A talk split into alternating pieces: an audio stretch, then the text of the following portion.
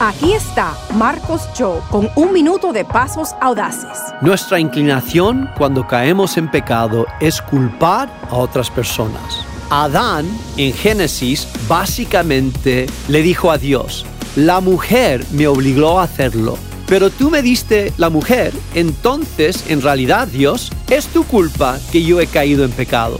Así somos nosotros.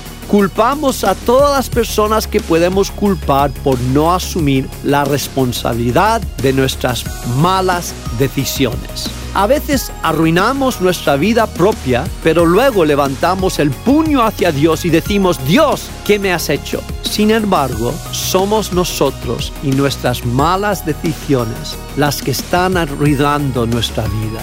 Debemos confesar nuestro pecado, arrepentirnos y asumir responsabilidad delante de Dios. Pasosaudaces.org